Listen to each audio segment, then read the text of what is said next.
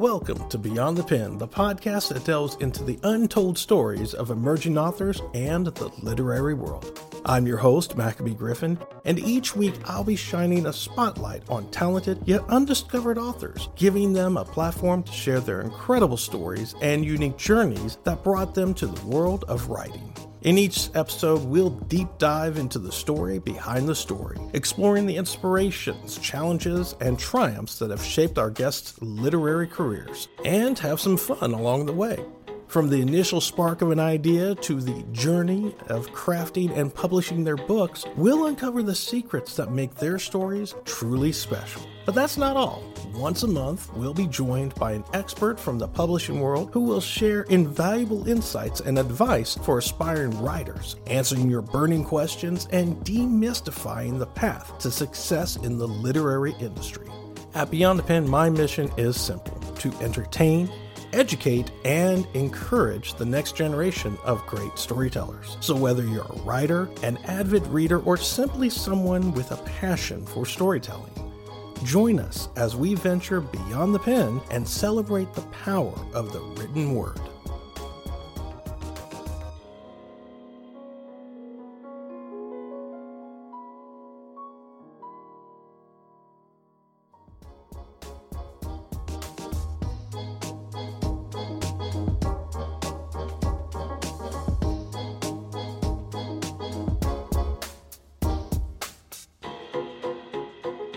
Words spoken are but a vapor, but written they are captured for all time.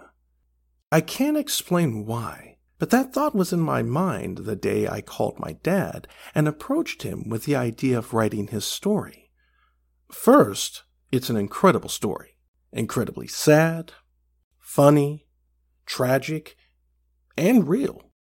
Second, it's a story I want my children and my future grandchildren to know in all its glory and its pain. When I first approached him with the idea of this book, it was the spring of 2019. I was in Columbus, Ohio at the time, and I called him and said, Dad, I have an idea. Now, to those who know me well, that would create a slightly alarming feeling. I have never been known for small ideas. When I told him that I wanted to write his memoir, I couldn't even hear crickets through the phone line for about eight seconds. Now, to those who know my dad well, you'd know silence isn't one of his primary traits. When he finally spoke, his voice was tight, and I could envision him slumping his shoulders and lifting his furrowed brow as he spoke these words what have I done to deserve a book? Immediately, I knew it was something that had to happen.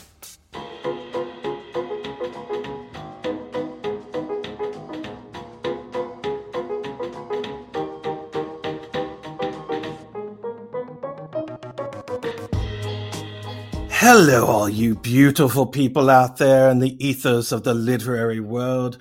We are live with a new author and a new story to help those creative juices flow a lot better. Today, we are here with a young lady who's helped hundreds of clients position and present themselves uniquely to uh, attract their ideal prospects and turn their purpose into profit. But we're not here to talk about that. No, no, no, no, no, no. We are here to talk about a man by the name of Gene Odom, a man who was raised by alcoholic moonshiners in the mountains of North Georgia, a man whose tumultuous childhood, high school basketball stardom, and some very questionable choices shaped him into the man he is today. A man whose today's guest calls Dad.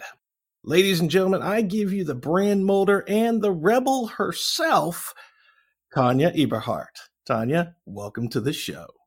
Thank you, Maccabee. What a great introduction. I love it. I love it. My dad would love that introduction. well, you know what? You should make sure that he hears this. So I really certainly will. So, besides the things that I've obviously spoken about about you and your your dad, could you please introduce yourself to my beautiful book loving listeners and tell us something we can't find about you, either on the internet, personal, or anything of that nature that you are willing to give up? All right. Okay. So, hello, beautiful people. Um, so yes, uh, as you guys were are going to hear today, uh, I grew up in the North Georgia mountains as well. What is not out there in the real world for people to know is I'm also a basketball enthusiast. My dad, for my fourth birthday, my mom and dad gave me a basketball and put up a goal for me in our yard. And basketball was a great passion for me for a long time. So it wasn't quite good enough to make it into the college scene, and and uh, you know my my son still insists to me that there's no such thing as a WNBA, which we need to have a talk about that one day.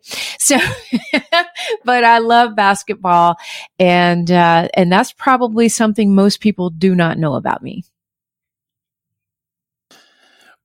Well, if they read the book, I think they get a little bit of a hint of that in there at the beginning. But, you know, that's always fun because it's funny because I live in Indiana and you know how this state is. It's nothing but basketball everywhere, and it drives me nuts. Mainly just because they used to call me uh, field goal because when I did uh, uh, free throws, it would literally go over the backboard. Um, That's great. That yeah, a little bit of my own tumultuous torture of a childhood. But anyways, I digress. So one of the things I really wanted to do is I'm going to set this this man up because this man is interesting to say the least. There's there's a lot of other words that could we could express about your dad because he is honestly an amazing man for what he went through and for the lifestyle that he um that he chose at an early age or was given. Um, but I wanted I wanted to ask you a few things because mainly I want I want like I said I want people to understand where he was coming from when, when he was making a lot of these choices, and and the fact that you know whenever he gets in trouble or he's about to get in trouble, his friends have to tell him, "Don't make me call your daughter." what? How has that made him affected him so much that he's like, okay. Well, okay, so truthfully, I I was dumb enough to think that that worked, right? For a long time. And, and he was great at letting it work for short time periods. In other words, I'll be good until my daughter goes back home 600 miles away and then I can just get back to my regular business, right? But we have always throughout thick and thin, you know, we've always really had a great relationship of understanding. Even when we were disappointed in things, we had a great relationship. So I feel like there was respect, you know, for me. And um, when I said those things, Dad, these are not your friends you know, or dad, why are you doing this? You're making terrible choices. You're only going to end up here again. He understood that, you know, he obviously is the truth and nobody really wants to face the truth. But when it's coming from your daughter that you do have a good relationship with, I think that it does make somewhat of an impact, uh, at least for a little while. And then as the years go by, it begins to make less and less of an impact. And that was in proximity to, um, uh, the miles as well. The farther I moved away, guess what? The, the, the more, the less tension there was on that rope. So, um, so, I, I'm proud to say that it did work for a little while, but as in all things, people are going to make the decisions that they're just, that they're going to make. And at the end of the day, that's why they say, well, they have to hit their bottom. It has to be their truth. They have to make their own decisions and they don't generally make those decisions for other people. And you don't want them to. It had to be his decision for his own life. And eventually he made that. Yeah, it definitely, um, explains a lot. It honestly does. Um, how do you think your father's upbringing shaped his views on parenting and the the role that um, the the moonshining business had on his own family? I think that there are a couple of different ways you can look at it. One is to say, okay, if you're treated a certain way when you grow up, you swear, I'm never going to do that to my kids. And then you end up doing it, right? And that's a very common, unfortunately, a very common occurrence. Mm-hmm. With my dad, however, it actually was the opposite. He would say, I don't want to be that kind of parent to my children. And he was a much better parent to his children. I feel very strongly about that. And I think that that meant a lot to him to be a man of his word and a man of honor in many, and, and, you know, you might chuckle at that just a little bit if you read the book, right? But he all, he was a, he still is, he's a very honorable man. And, um, the choices that he made sometimes were not that honorable, but at the core of who he is, he wanted to be the man that he did not have as a father growing up. I think it impacted him a lot that way, a whole lot in negative and positive ways. Yeah, especially when uh, it came to you and your brother fighting all the time. What, what was it, the situation? Um, oh, yeah, he went out and bought boxing gloves, gave it to his children, and said, fight it out and get it over with. Yeah, yeah, he did. And that was literally like I know it sounds probably like a uh, an impulsive or, you know, something that dads probably shouldn't do. I don't know that he had much of a choice. Like we constantly fought. And my poor brother, if I could just like put it on record right now that his name is Michael uh, Michael, I'm so sorry I was such a mean big sister when we were little because I was horrific. Like it literally was bad all the time. And most of the time it was my fault. I have no idea what that brought on. I think that there are a lot of big sisters that way. At least I think that it would help me to think that way. Um, but yeah, he we, he didn't have a choice. We were going to go at it no matter what. And that day it just brought the realization that it's like, okay, everybody else is noticing this too. And um and it was a, a moment that I'll never forget. But we still didn't stop fighting. Well, yeah, it's never going to happen. I have sisters. No, no. so I true. Con- I constantly have fun with them. I, I have to because it's I don't know. It's just a thing. I guess as the older sibling, it's just you know, we have to have fun with somebody, you know. Oh, we do. Now today, my brother and I have an amazing relationship and we don't fight. You know, when I said fight when we were younger, it was actually physical fighting and, and yelling at each other and everything. But as I got older and especially when I moved away from home to go to college, that all changed and, and it was almost like instantly we became great friends. We always loved each other. There was never a question about it. I was the only one that could whip up on him, right? If anybody else in the neighborhood tried to do that, I was coming after them with a vengeance. Um, and I think that's just a, a, typical situation for a lot of a lot of kids.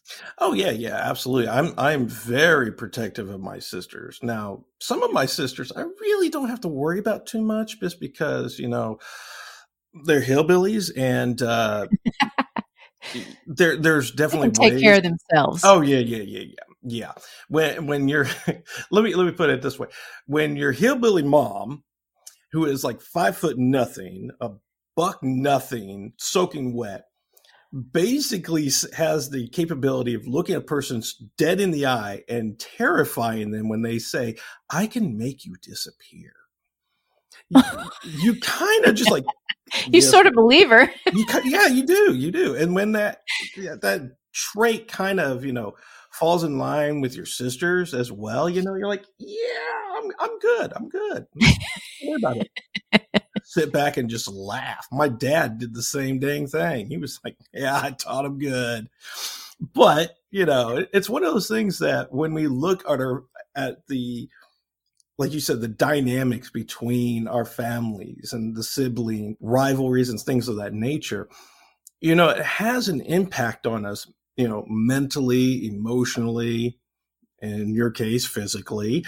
Um, but let's talk about the impact about you know your your father's grandmother, grandmother, uh, grandmother uh, Winnie. Winnie, yes. And uh, you know the the emotional impact that she had on him, and a specific position point in life after uh, after the passing of her husband. How did that that whole entire experience that situation affect him mentally and with you know the relationships with his loved ones around him? So he was really young when when that situation happened but he remembers it. Mm-hmm. and i think that when you're that young as a child and i'll explain it for the people who you know have not read the book yet. This was my great grandmother my dad's grandmother. Her first name was winnie and um, she was standing in the kitchen one day and actually picked up a butcher knife and was holding it back, getting ready to stab her, my grandmother, her daughter, and um, and my uncle stopped her arm in mid swing, and and she uh, she had a mental disorder. Quite obviously, she was you know mentally incompetent, and eventually she spent some time in a mental ward but I think when you're young like that, nothing can come out of that except for instability and uncertainty. Mm-hmm. Um, because then his mother later, as, as he will say, you know, my grandmother had some mental problems of her own and, you know, alcoholism you know, as well on top of that. So there were things that brought instability to him at a very young age. And when you have that, it impacts and affects everything that you do and who you become and so forth. And I look back at his life and think, wow, he overcame a whole lot more than he succumbed to, yeah. in my opinion, over that time frame. And I think that's what I'm so proud of him for is that he really did overcome a whole lot more. He did. He really did. He, obviously, you know, with his love of basketball and some of the mm. people around him, like his uh, one of his old principals, um, he he did have a little bit of stability. I think at one point you stated that um, when he wasn't home, when like when he was at recess, that was like his safe zone. Like he could do anything. Even you know at the you know ripe old age of what maybe eight nine years old, having a smoke behind the you know in the oh yeah the smoking area in the third grade. In the third grade. So here's an update for you, Maccabee. Uh, just a few weeks ago, my dad was finally inducted into the Dawson County Hall of Fame for his basketball career that dates back to 1966.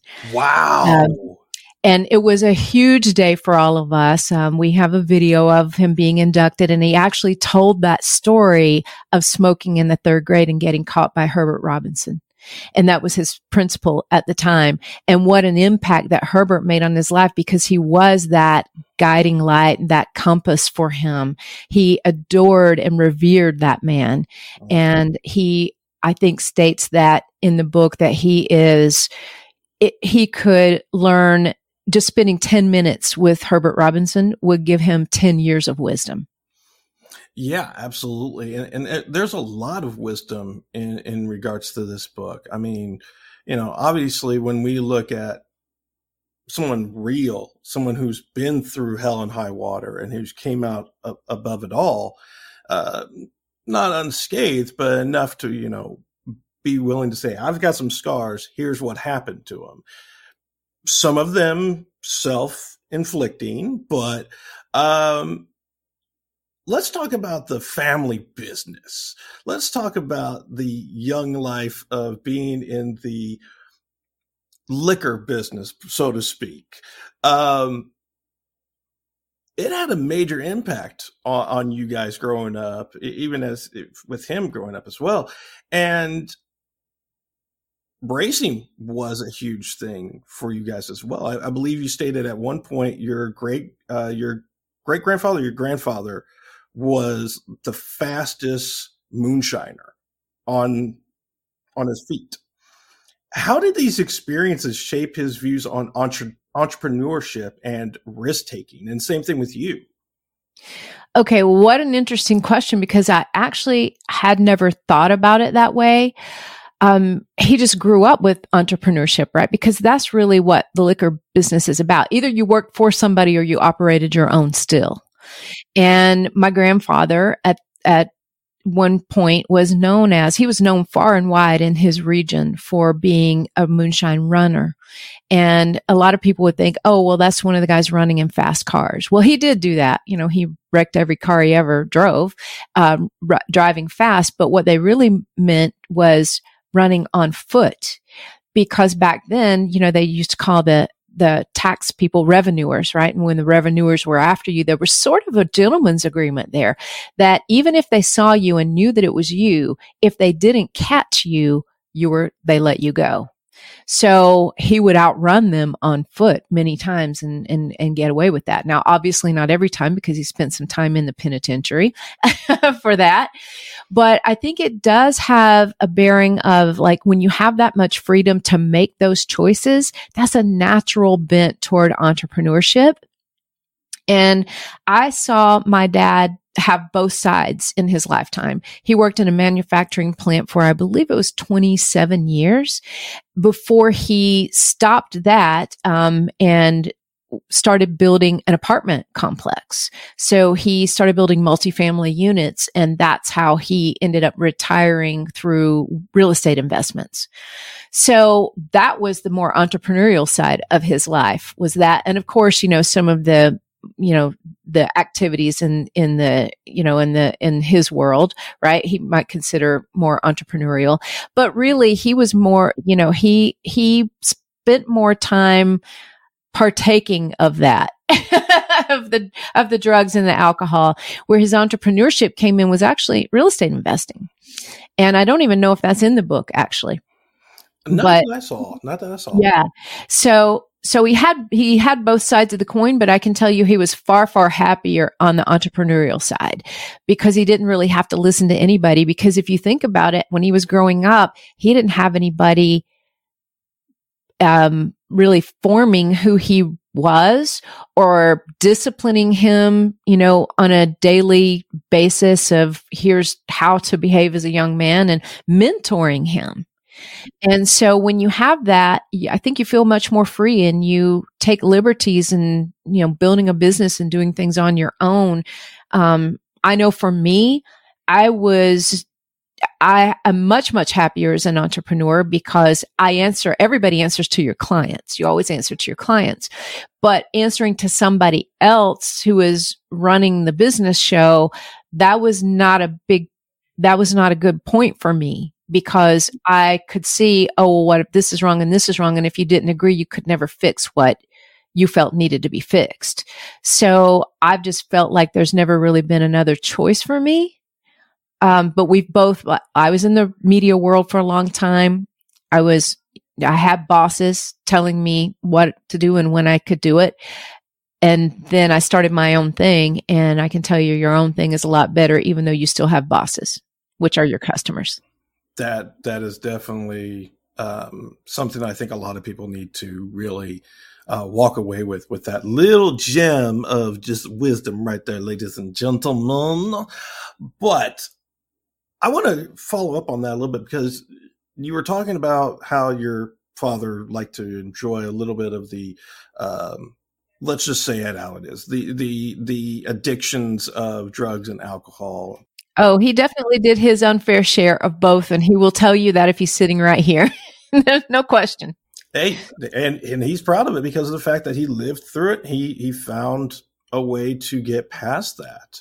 Um, but I wanted to discuss the concept of one of the statements you said early on in your your letter at the beginning was normalizing dysfunction in the families and how it could either be you know considered a swirling world of chaos or just being normal. How did this affect your father's ability to recognize and address his own struggles with addiction? I think he always had this innate ability to stand outside of himself and look in, but he was also just not ready to give it up right? Mm-hmm. Some people are quite oblivious in their alcohol and drug use and they have no clue what it's doing to themselves or others. I feel like he always knew, but he's just like, I don't see a better way right now, or this is fun right now, or this is just what I choose to do right now. But I think he was always smart enough to know what was going on for the most part. Um, and I, I think that there are just a couple of different ways you could look at that. You either, you either are not realizing your own surroundings or you're hypersensitive about your own surroundings and where you came from and kind of use that as a little bit of a victimhood, right?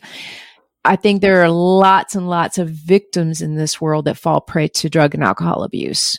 Um, and I think that's one thing that many of them have in common. You're absolutely right with that. You know, one of my things, uh, my dad was an alcoholic too at one point as well. Uh, he was an alcoholic for 19 years uh, until he got sober. And then he was still an alcoholic for the rest of his life because once you're an alcoholic, you're always an alcoholic. Once you're addicted to something, you'll always be addicted to it. It just depends on, as you said earlier, the choices that you make. Mm-hmm. If you choose to take it, great. Well, then you're still stuck in the same rut. But if you choose not to, then you're you're filling that hole and just walking by. And that's one of the things that your dad did. And I'm so happy again that he's in the Hall of Fame for all of his, you know, joys of being one of the greats in basketball in that area. And there's something else about your dad that you you you talk about a little bit, and it is his unique sense of humor and the ridiculous that is his brain sometimes. I want to talk about I love this. I want to talk about the billboards. I knew you were going to go there. it's one of the most funny parts. I'm sorry. It has to be said. How did this come to play? And is he still, has he started, you know, working on that project yet? No, not yet, but hardly a time passes when I that I spend with him that we don't at least like mention it. We'll pass, we'll be in a car and it's like, oh, look at there's one of those billboards I was telling you about. So so to bring the audience in on this um, inside joke just a little bit. Years ago, my dad came up to Ohio to visit with us and we were traveling from Columbus to Cincinnati at, for my son's volleyball game. And so on the way there, we, of course, it's nothing but like straight highway and cornfields and billboards were along the highway. And he said, Hey, honey, uh, I, I came up with an idea and I can't believe nobody's ever thought of it yet. And I said, what is it? He said, you see that billboard over there? And he was talking about the billboards that are kind of like a sandwich. There's a billboard on one side and then on the other side, you know, coming either north or south or east west, right? So you see a billboard either way, either direction you're traveling.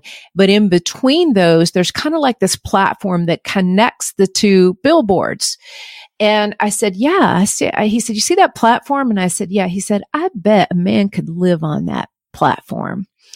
And then we started talking what took at least an hour and a half conversation where we started talking about all the ways a man could possibly live on that platform in between two billboards.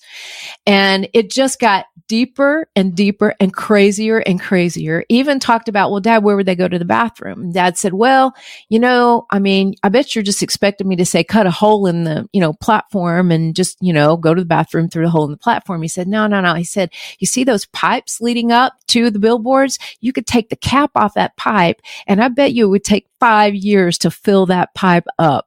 and that was the, and it just kept going. We talked about, I, I said something about, he said, you know, you could take one of those, um, little, uh, what do they call those little bur- burners that like propane burners, one, one eye burners that you take camping. I bet you could take one of those up there and cook a steak. And I'm thinking steak up on a billboard. but it kept going and kept going and talked about the view that you would have and how you'd have to really think hard about like how often the billboard people came around to change out the billboard or maintain the lights and so forth. And you'd have to be gone during those times and how that would work. And, and I actually thought, I'm just going to, at one point I thought, am I in the twilight zone? Are we really having this conversation? And I thought, you know what? Let's think this through. Let's take it all the way through. So being the branding person that I am, I said, dad, we could create some pants that have all these pockets and Velcro straps on them and everything. And we could call those billboard jeans as, as in Gene Odom's billboard jeans. And those could be how you get everything up and down, you know, your tools or your, you know, drinks or your what, whatever, you know, you can just attach them to your billboard jeans. And then it just kept going from there. Um, and we just had the, the most fun imagining that particular circumstance and experience. And that is my dad's sense of humor. Um, he can just make you fall over, um, with any of his hilarious insights at almost any time. Well, again, looking at his past, you know, he's got a lot to uh, uh, to really attach and to really pull from as well. So I can understand that. I do. So uh, one last thing before we get into the the real fun of the of this uh, part of the show, you mentioned the question uh, to him, and it was something that he was really going over in his head when he was writing when you guys were writing the book you mentioned the question of whether memoirs are self-serving or a way to explain the reasons behind our choices how did your father approach this question when writing his memoir and what insights did he gain about his own life and choices through the process of reflection I'm glad you asked that question because my dad sort of doubted like several times throughout the process, he would think, Are you sure that this is not, you know, self serving? Are you sure this is whatever? But when I asked him point blank, Dad, why are you, why do you want to do this? And he said, I want to do it as a way to say I'm sorry for the people that I've harmed and to explain to other people that there are different choices that you can make. And that one hit at my heart because I knew him and I knew that's exactly why he wanted to do it. And, and he'll tell you he loves fame. You know, he loves being, he loved being the basketball star in 1966 and he, he enjoyed that. He loves it all. But at the end of the day, if he felt like what he did was hurting someone, that became a real problem for him. And so I really do feel like it was a way to both explain why he was doing it, not ask people to condone that, but to say, Hey, maybe you understand me a little bit better if you knew where I came from. And by the way, I'm really sorry. Right. And I think that that was a big cathartic moment for him. I do. I, I, I would hesitate to say what else went through his head, but I know he shared those moments with me. What was it like for you as a daughter to go through this process with him? It made me realize how important it is to document your life. And it made me appreciate him so much more where he was coming from. It made me have greater tolerance um, because I have, you know, in my lifetime, it's easy to be a black and white person. This is good. This is bad. This is right. This is wrong. Um, I still am that way to, to a degree, but I think this whole experience and how I grew up made me, gave me something that has been very valuable to me in my life. And that is adaptability. I can have a conversation with anybody and try to understand where they're coming from and how they approach something. And that's what my life experience has taught me. Um, and he's the same way. He's very much the same way. So it, ta- it taught me a lot of things, but how to doc, why it's important to document and why it's important to have compassion and tolerance. Yeah, because that's something I think that every family should do. And, and you know, there, a friend of mine, uh, she has a business where she, that's literally all she does. She sits down and she documents family stories for them. And it's really a, an amazing thing that I think every family should go through because of course there's situations that we've all been in that we we know the truth but yet you know like you said there are people out there that see black and white and it's that's it so they're right. going to condemn you no matter what but when you actually are able to express hey this is the reason why then it starts to that gray area starts to grow a lot more instead of being that little teeny tiny that's true it adds a different dimension to how you understand a person. Um, then you're not just looking at it with one linear thought process. There's like, oh, I can see why this happened now. I can see why that choice was made over this one. And it just sheds more light. God, man, you you and your dad are just like creating this pathway of just wisdom for people just to pick up all these little gems of of wisdom and just just eat it all. well, thank um, you.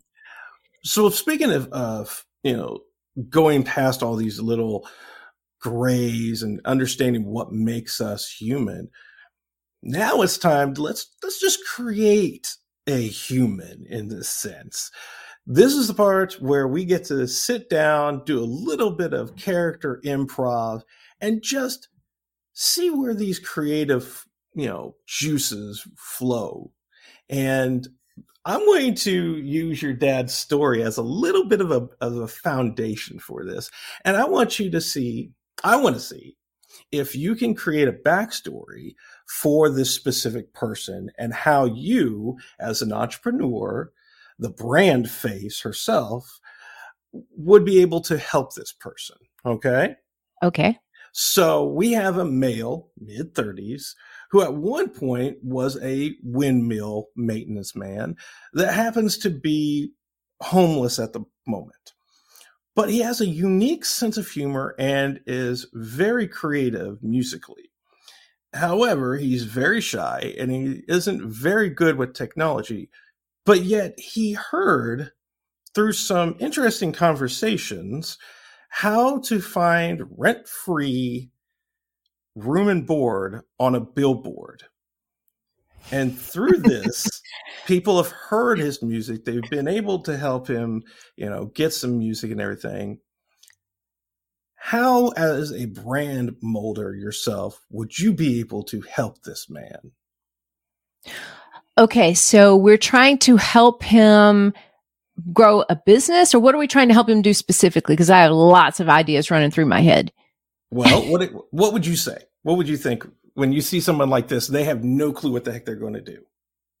Okay, so he was he re- he worked on maintenance of windmills, mm-hmm. and now he also has found a talent in finding rent free living space on billboards.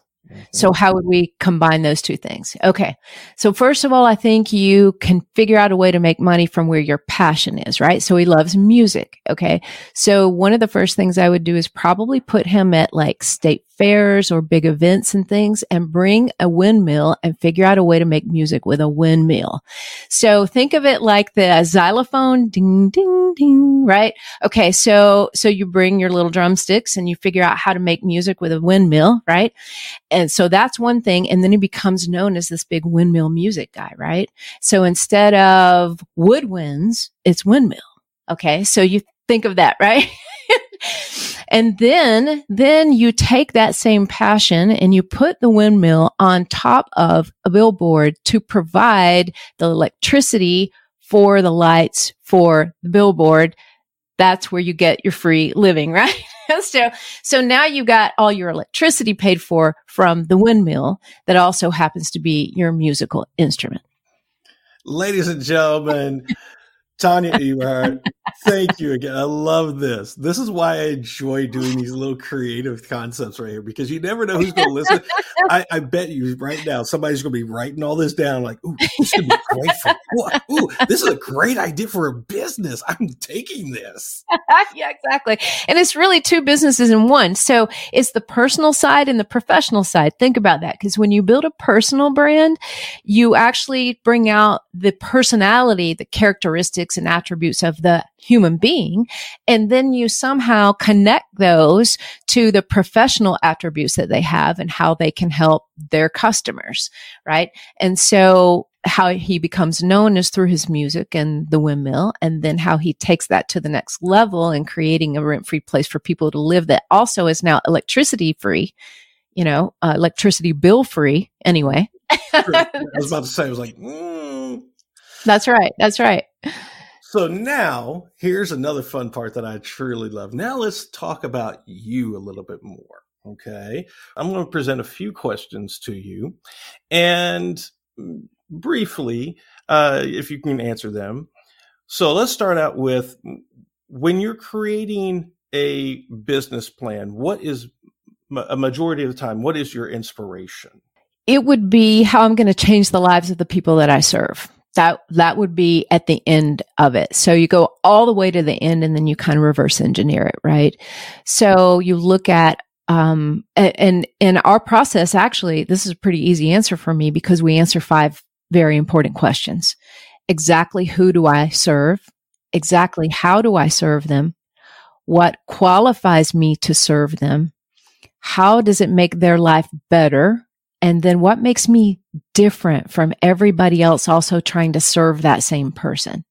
So I would start asking those questions with the end goal of what is the transformation here? How am I going to make a difference in that person's life? And when you start there, there's no losing in that situation. It's just a matter of can it be done? It's not even can it be done, it's when will it be done? It, that's so true. So true. You know, absolutely. Unless, you know, you want to do something that you don't have any skills, knowledge, or talent for. And then it's like, okay, well, that's, I want to be an astronaut, right? But I don't have that skill and I don't have that education, but could I do it? Absolutely. I could go to school tomorrow and, and hope to be an astronaut. an astronaut. Yay. um, all right. So now we got your inspiration. What is your creative kryptonite? Noise. Noise. Yeah. I, and to, to just, I like complete silence to work in where I really get a chance to think by myself.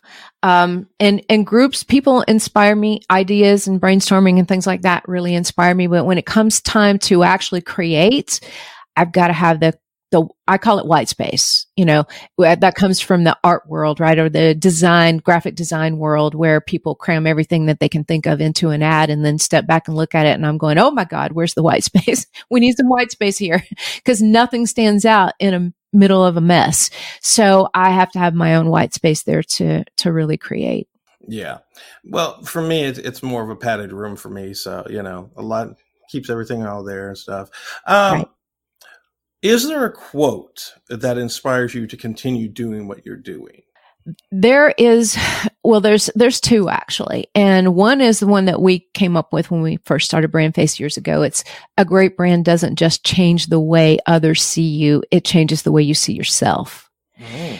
And I see that transformation in a lot of people that they come into the branding process and they think, okay, I know this and I know this and I know this, but they're not seeing the full depth and breadth of their own power, right? And their own uniqueness. And that to me is a beautiful thing. And I love, love, love that. The other one is from the late uh, Dr. Wayne Dyer. When you change the way you look at things, the things you look at change. That one propelled me for many, many years and still does to this day. Every time I come upon a situation I think, man, I wish that was different. Or I wish that person was not like that. Or I wish this was just totally different, right? I can look at it and say, well, let's first of all see if it, if I can take on the responsibility to change the way I look at that. And I think that's helped me. And that's where a lot of that adaptability came to the surface too. It's like you need to understand who people are, even if you want them to be different, they're not going to. So the, what you can do to save yourself is understand where they're coming from with that difference. Yeah. And finally, what is next? for Miss Tonya Eberhart? Well, um, we're in the middle of, of what's next right now. Um, we actually have uh, have started a mastermind you know, to brand, to personally brand coaches, creators, and experts across many different industries and putting them all in one room together to really bounce their brand off of other other peers, um, putting it through that type of a process has been eye opening and fantastic experience. And so that we're in the middle of right now, our very first mastermind. And I love the process. I love the people. It's amazing.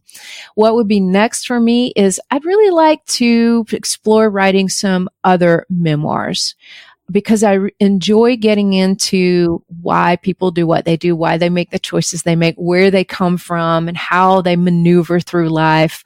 I really enjoy doing that. So I've been thinking about, you know, writing those legacy stories for some people.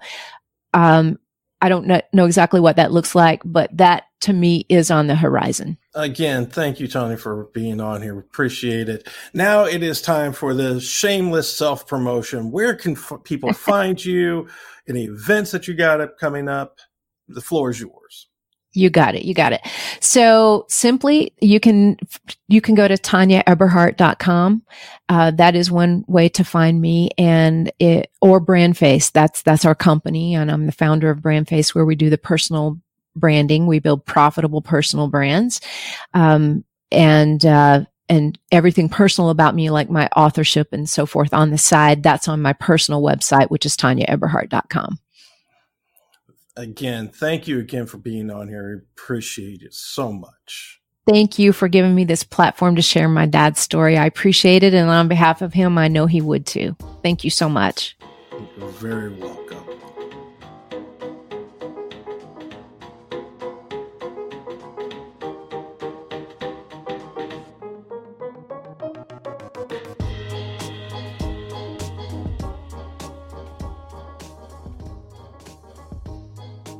Hey, folks, that's a wrap for this episode of Beyond the Pen. We hope you enjoyed listening as much as we enjoyed creating it.